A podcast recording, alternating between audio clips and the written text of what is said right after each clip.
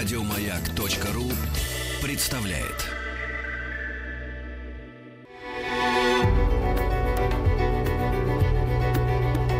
Много букв. Любимые тексты главных персон современности. Здравствуйте, меня зовут Анатолий Лоботский, я актер театра Маяковского.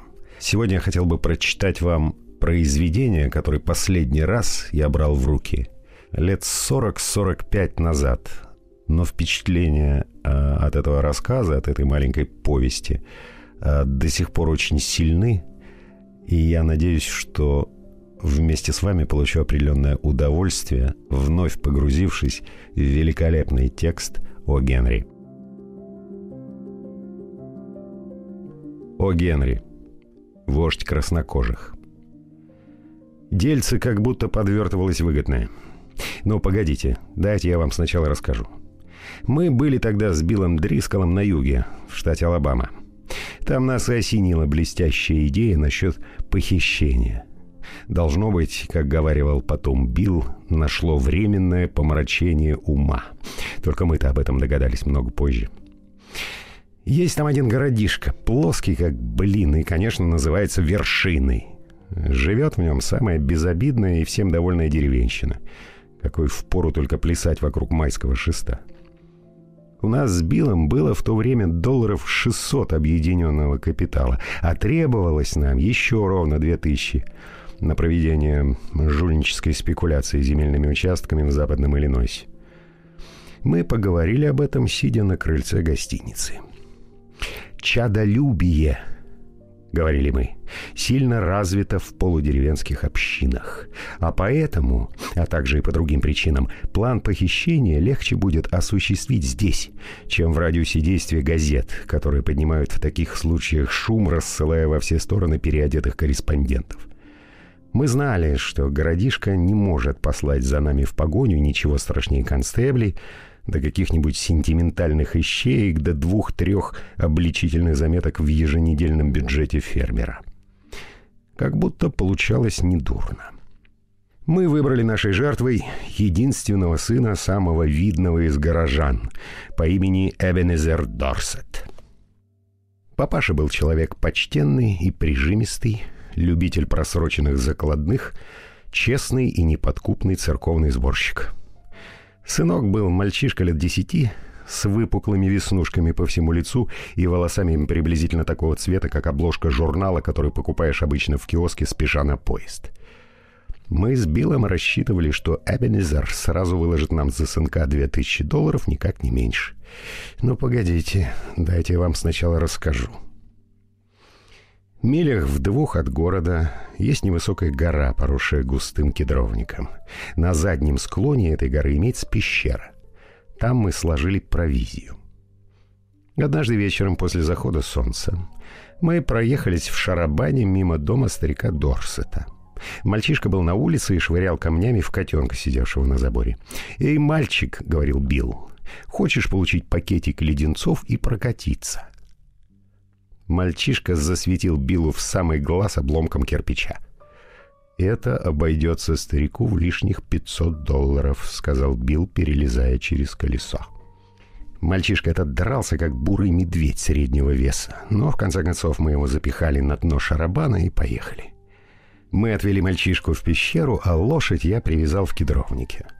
Когда стемнело, я отвез шарабан в деревушку, где мы его нанимали, милях в трех от нас — а оттуда прогулялся к горе пешком. Смотрю, Билл заклеивает липким пластырем царапины и ссадины на своей физиономии. Позади большой скалы у входа в пещеру горит костер, и мальчишка с двумя ястребиными перьями в рыжих волосах следит за кипящим кофейником. Подхожу я, а он нацелился в меня палкой и говорит, «А, проклятый бледнолицый, как ты смеешь являться в лагерь вождя краснокожих грозы равнин?» «Сейчас он еще ничего», — говорит Билл, закатывая штаны, чтобы разглядеть ссадины на голенях. «Мы играем в индейцев. Цирк по сравнению с нами просто виды Палестины в волшебном фонаре. Я старый охотник Хэнк, пленник вождя краснокожих. И на рассвете с меня снимут скальп. Святые мученики. И здоров же легаться этот мальчишка». Да, сэр, мальчишка, видимо, веселился вовсю. Жить в пещере ему понравилось. Он и думать забыл, что он сам пленник. Меня он тут же окрестил змеиным глазом и соглядатаем. И объявил, что когда его храбрые воины вернутся из похода, я буду изжарен на костре, как только взойдет солнце. Потом мы сели ужинать, и мальчишка, набив рот хлебом с грудинкой, начал болтать. Он произнес застольную речь в таком роде — мне тут здорово нравится, я никогда еще не жил в лесу, зато у меня был один раз ручной опоссум, а в прошлый день рождения мне исполнилось 9 лет. Терпеть не могу ходить в школу, Крысы сожрали 16 штук яиц из-под курицы тетки Джимми Талбота, а настоящие индейцы тут в лесу есть? Я хочу еще подливки. Ветер от чего дует? От того, что деревья качаются. У нас было пять штук щенят. Хэнк, а чего у тебя нос такой красный? У моего отца денег, видимо-невидимо. А звезды горячие? В субботу я два раза отлупил Эда Уокера. Не люблю девчонок. Жабу не очень-то поймаешь, разве только на веревочку. Быки ревут или нет? Почему апельсины круглые? А кровати у вас в пещере есть? Амос Меррей шестипалый. Попугай умеет говорить, а обезьяны и рыба нет. Дюжина. Это сколько будет? Каждые пять минут мальчишка вспоминал, что он краснокожий, и, схватив палку, которую он называл ружьем, крался на цыпочках ко входу в пещеру выслеживать лазутчиков ненавистных бледнолицых. Время от времени он испускал военный клич, от которого бросало в дрожь старого охотника Хэнка. Билла этот мальчишка запугал с самого начала. «Вождь краснокожих», — говорю я ему, — «а домой тебе разве не хочется?» «А ну их, чего я там не видал», — говорит он. «Дома ничего нет интересного. В школу ходить я не люблю. Мне нравится жить в лесу. Ты ведь не отведешь меня домой, змеиный глаз?» «Пока не собираюсь», — говорю я. «Мы еще поживем тут, в пещере». «Ну ладно», — говорит он, — «вот здорово. Мне никогда в жизни не было так весело». Мы легли спать часов в одиннадцать. Расстелили на землю шерстяные и стеганые одеяла, посередине уложили вождя краснокожих, а сами легли с краю. Что он сбежит, мы не боялись. Часа три он, не давая нам спать, все вскакивал, хватал свое ружье, при каждом треске сучка и шорохе листьев его юному воображению чудилось, будто к пещере подкрадывается шайка разбойников. И он верещал на ухо то мне, то Биллу «Тише, приятель!». Под конец я заснул тревожным сном и во сне видел, будто меня похитил и приковал к дереву свирепый пират с рыжими волосами. На рассвете меня разбудил страшный визг Билла. Ни крики или вопли, или вой, или рев, какого можно было ожидать от голосовых связок мужчины, нет. Прямо-таки неприличный, ужасающий, унизительный виск, каким визжат женщины, увидев привидение или гусеницу. Ужасно слышать, как на утренней заре в пещере визжит безумолку толстый, сильный, отчаянный храбрости мужчина. Я вскочил с постели посмотреть, что такое делается. Вождь краснокожих сидел на груди Билла, вцепившись одной рукой ему в волосы.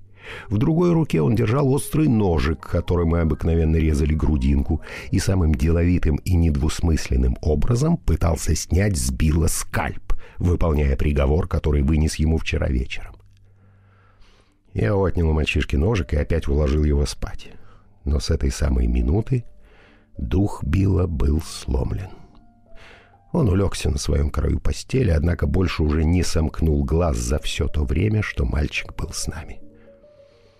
Я было задремал ненадолго, но к восходу солнца вдруг вспомнил, что вождь краснокожих обещался сжечь меня на костре, как только взойдет солнце. Не то чтобы я нервничал или боялся, а все-таки сел, закурил трубку и прислонился к скале. «Чего ты поднялся в такую рань, Сэм?» — спросил меня Билл. Я, говорю, что-то плечо ломит. Думаю, может, легче станет, если посидеть немного. Врешь ты, говорит Билл. Ты боишься. Тебя он хотел сжечь на рассвете, и ты боишься, что он так и сделает. И сжег бы, если б нашел спички. Ведь это просто ужас, Сэм. Уж не думаешь ли ты, что кто-нибудь станет платить деньги за то, чтобы такой дьяволенок вернулся домой? «Думаю, — говорю я, — вот как раз таких-то хулиганов и обожают родители.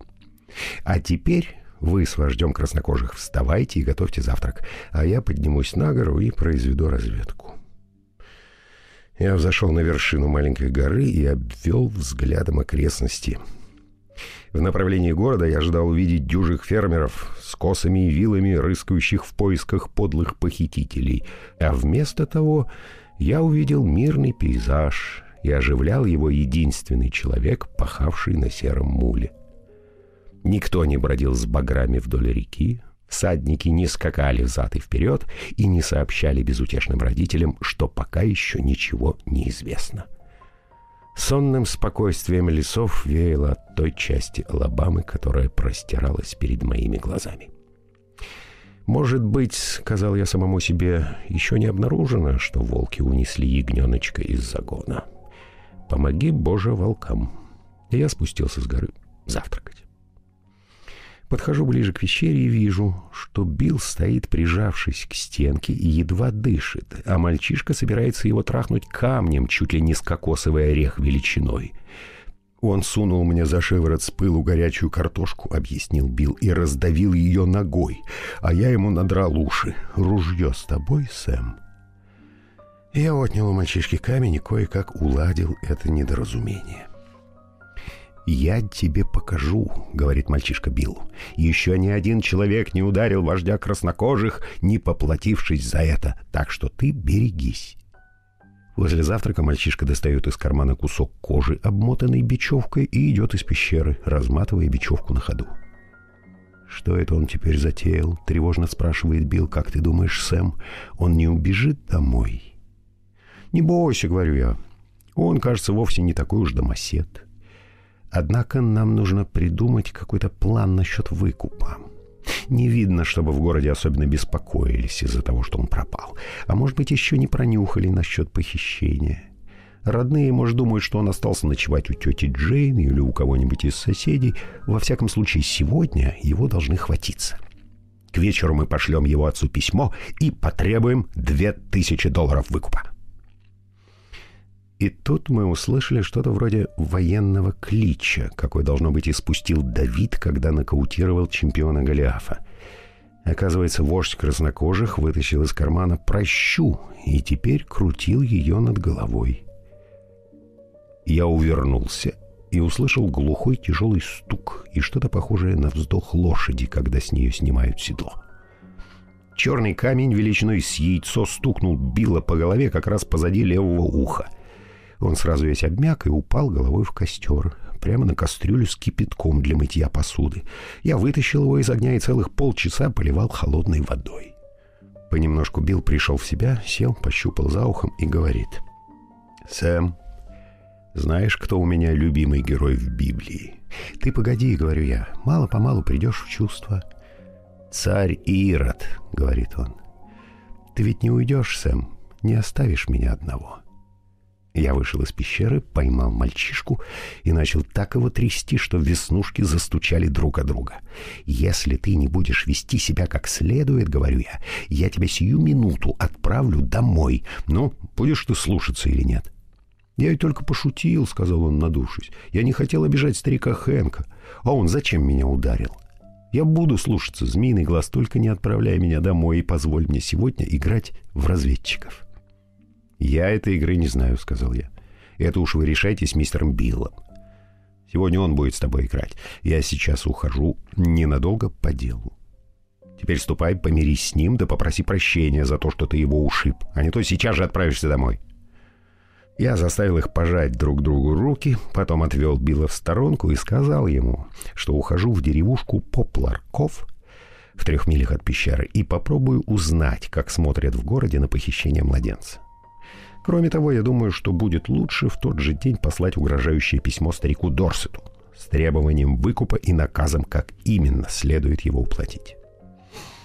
«Ты знаешь, Сэм, — говорит Билл, — я всегда был готов за тебя в огонь и в воду, не моргнув глазом во время землетрясения, игры в покер, динамитных взрывов, полицейских облав, нападений на поезда и циклонов. Я никогда ничего не боялся, пока мы не украли эту двуногую ракету. Он меня доконал. Ты ведь не оставишь меня с ним надолго, Сэм. Я вернусь к вечеру, что-нибудь около этого, говорю я. Твое дело занимать и успокаивать ребенка, пока я не вернусь. А сейчас мы с тобой напишем письмо старику Дорсету. Мы с Биллом взяли бумагу и карандаш и стали сочинять письмо. А вождь краснокожих тем временем расхаживал взад и вперед, закутавшись в одеяло и охраняя вход в пещеру. Билл со слезами просил меня назначить выкуп в полторы тысячи долларов вместо двух.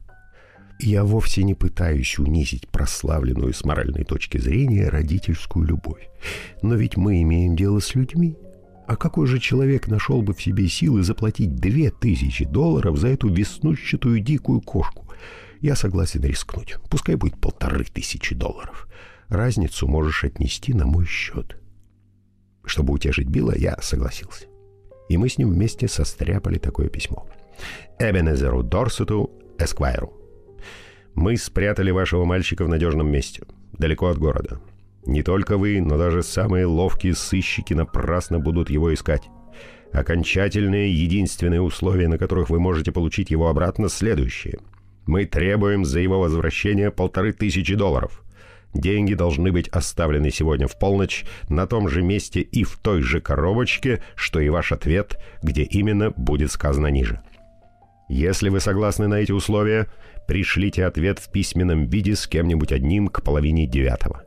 За бродом через Савиный ручей по дороге к Тополевой роще растут три больших дерева на расстоянии ста ярдов одно от другого, у самой изгороди, что идет мимо пшеничного поля с правой стороны – под столбом этой изгороди, напротив третьего дерева, ваш посланный найдет небольшую картонную коробку. Он должен положить ответ в эту коробку и немедленно вернуться в город. Если вы попытаетесь выдать нас или не выполнить наших требований, как сказано, вы никогда больше не увидите вашего сына. Если вы уплатите деньги, как сказано, он будет вам возвращен целым и невредимым в течение трех часов. Эти условия окончательны, и если вы на них не согласитесь, всякие дальнейшие сообщения будут прерваны. Два злодея. Я написал адрес Дорсета и положил письмо в карман. Когда я уже собирался в путь, мальчишка подходит ко мне и говорит, «Змеиный глаз, ты сказал, что мне можно играть в разведчика, пока тебя не будет». «Играй, конечно», — говорю я. «Вот мистер Билл с тобой поиграет. А что это за игра такая?» «Я разведчик», — говорит вождь краснокожих, «и должен скакать на заставу, предупредить поселенцев, что индейцы идут. Мне надоело самому быть индейцем. Я хочу быть разведчиком». «Ну ладно», — говорю я. «По-моему, вреда от этого не будет. Мистер Билл поможет тебе отразить нападение свирепых дикарей. «А что мне надо делать?» — спрашивает Билл, подозрительно глядя на мальчишку. «Ты будешь конь», — говорит разведчик. «Становись на четвереньки. А то как же я доскочу до заставы без коня?» «Ты уж лучше займи его», — сказала я, «пока наш план не будет приведен в действие. Резвись немножко». Билл становится на четвереньки, и в глазах у него появляется такое выражение, как у кролика, попавшего в западню. «Далеко ли до заставы, малыш?» — спрашивает он довольно-таки хриплым голосом. «Девяносто миль», — отвечает разведчик. «И тебе придется поторопиться, чтобы попасть туда вовремя. Ну, пошел». Разведчик вскакивает Биллу на спину и вонзает пятки ему в бока. «Ради бога», — говорит Билл, — «возвращайся, Сэм, как можно скорее. Жалко, что мы назначили такой выкуп. Надо бы не больше тысячи. Слушай, ты перестань меня легать, а не то я вскочу и огрею тебя как следует».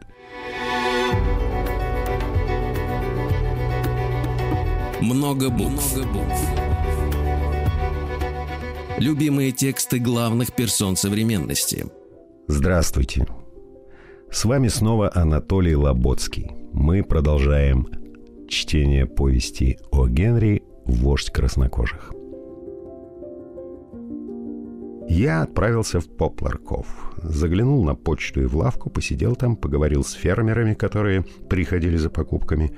Один бородач слышал, будто бы весь город переполошился из-за того, что у Эбенезера Дорсета пропал или украден мальчишка. И это-то мне и нужно было знать. Я купил табаку, справился мимоходом, почем нынче горох, незаметно опустил письмо в ящик и ушел. — Почмейстер сказал мне, что через час проедет мимо почтальон и заберет городскую почту. Когда я вернулся в пещеру, ни Билла, ни мальчишки нигде не было видно. Я произвел разведку в окрестностях пещеры, отважился раза два аукнуть, но мне никто не ответил. Я закурил трубку и уселся на маховую кочку ожидать дальнейших событий. Приблизительно через полчаса в кустах зашелестело, и Билл выкатился на полянку перед пещерой. За ним крался мальчишка, ступая бесшумно, как разведчик, и ухмыляясь во всю ширь своей физиономии. Билл остановился, снял шляпу и вытер лицо красным платком. Мальчишка остановился в футах восьми позади него. «Сэм», — говорит Билл, — «пожалуй, ты сочтешь меня предателем, но я просто не мог терпеть. Я взрослый человек, способен к самозащите, и привычки у меня мужественные. Однако бывают случаи, когда все идет прахом, и самомнение, и самообладание. Мальчик ушел. Я отослал его домой. Все кончено. Бывали мученики в старое время, которые скорее были готовы принять смерть, чем расстаться с любимой профессией, но никто из них не подвергался таким сверхъестественным пыткам, как я. Мне хотелось остаться верным нашему грабительскому уставу, но сил не хватило. «Что такое случилось, Билл?» — спрашиваю я. «Я проскакал все 90 миль до заставы ни дюймом меньше», — отвечает Билл. «Потом, когда поселенцы были спасены, мне дали овса». Песок — неважная замена овсу. А потом я битый час должен был объяснять, почему в дырках ничего нету, зачем дорога идет в обе стороны и отчего трава зеленая. Говорю тебе, Сэм, есть предел человеческому терпению. Хватаю мальчишку за шиворот и тащу с горы вниз. По дороге он меня легает, все ноги от колен к низу у меня в синяках.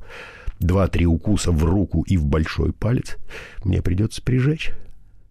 Зато он ушел, продолжает Билл, ушел домой. Я показал ему дорогу в город, да еще и подшвырнул его пинком футов на восемь вперед. Жалко, что выкуп мы теряем, ну да ведь либо это, либо мне отправляться в сумасшедший дом. Билл пыхтит и отдувается — но его ярко-розовая физиономия выражает неизъяснимый мир и полное довольство. «Билл», — говорю я, — «у вас в семье ведь нет сердечных болезней?» «Нет», — говорит Билл, — «ничего такого хронического, кроме малярии и несчастных случаев. А что?» «Тогда можешь обернуться», — говорю я, — «и поглядеть, что у тебя за спиной». Билл оборачивается, видит мальчишку — разом бледнеет, плюхается на землю и начинает бессмысленно хвататься за траву и мелкие щепочки. Целый час я опасался за его рассудок. После этого я сказал ему, что, по-моему, надо кончать это дело моментально, и что мы успеем получить выкуп и смыться еще до полуночи, если старик Дорсет согласится на наше предложение. Так что Билл немного подбодрился. Настолько даже, что через силу улыбнулся мальчишке и пообещал ему изображать русских в войне с японцами, как только ему станет чуточку полегче. Я придумал, как получить выкуп без всякого риска быть захваченным противной стороной, и мой план одобрил бы всякий профессиональный похититель. Дерево, под которое должны были положить ответ, а потом и деньги, стояло у самой дороги. Вдоль дороги была изгородь, а за ней с обеих сторон большие голые поля. Если бы того, кто придет за письмом, подстерегала шайка констеблей, его увидели бы издалека на дороге или посреди поля. Так нет же, голубчики. В половине девятого я уже сидел на этом дереве, спрятавшись не хуже древесной лягушки, и поджидал, когда появится посланный. Ровно в назначенный час подъезжает на велосипеде мальчишка-подросток, находит картонную коробку под столбом, засовывает в нее сложенную бумажку и укатывает обратно в город. Я подождал еще час, пока не уверился, что подвоха тут нет. Слез с дерева, достал записку из коробки, прокрался вдоль изгороди до самого леса и через полчаса был уже в пещере. Там я вскрыл записку, подсел поближе к фонарю и прочел ее Биллу. Она была написана чернилами, очень неразборчиво, и самая суть ее заключалась в следующем. «Двум злодеям. Джентльмены, сегодняшней почтой я получил ваше письмо насчет выкупа, который вы просите за то, чтобы вернуть мне сына. Думаю, что вы запрашиваете лишнее. А потому делаю вам со своей стороны контрпредложение и полагаю, что вы его примете. Вы приводите Джонни домой и платите мне 250 долларов наличными, а я соглашаюсь взять его у вас с рук долой. Лучше приходите ночью, а то соседи думают, что он пропал без вести, и я не отвечаю за то, что они сделают с человеком, который приведет Джонни домой. С совершенным почтением Эбенезер Дорсет. «Великие пираты», — говорю я. Да ведь такой наглости. Но тут я взглянул на Билла и замолчал. У него в глазах я заметил такое умоляющее выражение, какого не видел прежде ни у бессловесных, ни у говорящих животных. «Сэм», — говорит он, — «что такое 250 долларов в конце концов? Деньги у нас есть. Еще одна ночь с этим мальчишкой, и придется меня свести в сумасшедший дом». Кроме того, что мистер Дорсет настоящий джентльмен, он, по-моему, еще и расточитель, если делает нам такое великодушное предложение. Ведь ты не собираешься упускать такой случай, а? Сказать тебе по правде, Билл, говорю я, это сокровище что-то и мне действует на нервы. Мы отвезем его домой, заплатим выкуп и смоемся куда-нибудь подальше. В ту же ночь мы отвезли мальчишку домой. Мы его уговорили, наплели, будто бы отец купил ему винтовку с серебряной насечкой и мокасины, и будто бы завтра мы с ним поедем охотиться на медведя. Было ровно 12 часов ночи, когда мы постучались в парадную дверь Эбенезера. Как раз в ту самую минуту, когда я должен был извлекать полторы тысячи долларов из коробки под деревом, Билл отсчитывал 250 долларов в руку Дорсету. Как только мальчишка обнаружил, что мы собираемся оставить его дома, он поднял вой не хуже проходной сирены и вцепился в ногу Билла, словно пиявка.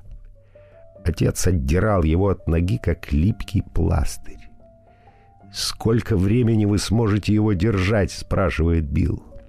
«Силы у меня уже не те, что прежде», — говорит старик Дорсет, «но думаю, что за десять минут могу вам ручаться». «Этого довольно», — говорит Билл. «В 10 минут я пересеку центральные, южные и средне-западные штаты и свободно успею добежать до канадской границы». Хотя ночь была очень темная, Билл очень толст, а я умел очень быстро бегать, я нагнал его только в полутора милях от города.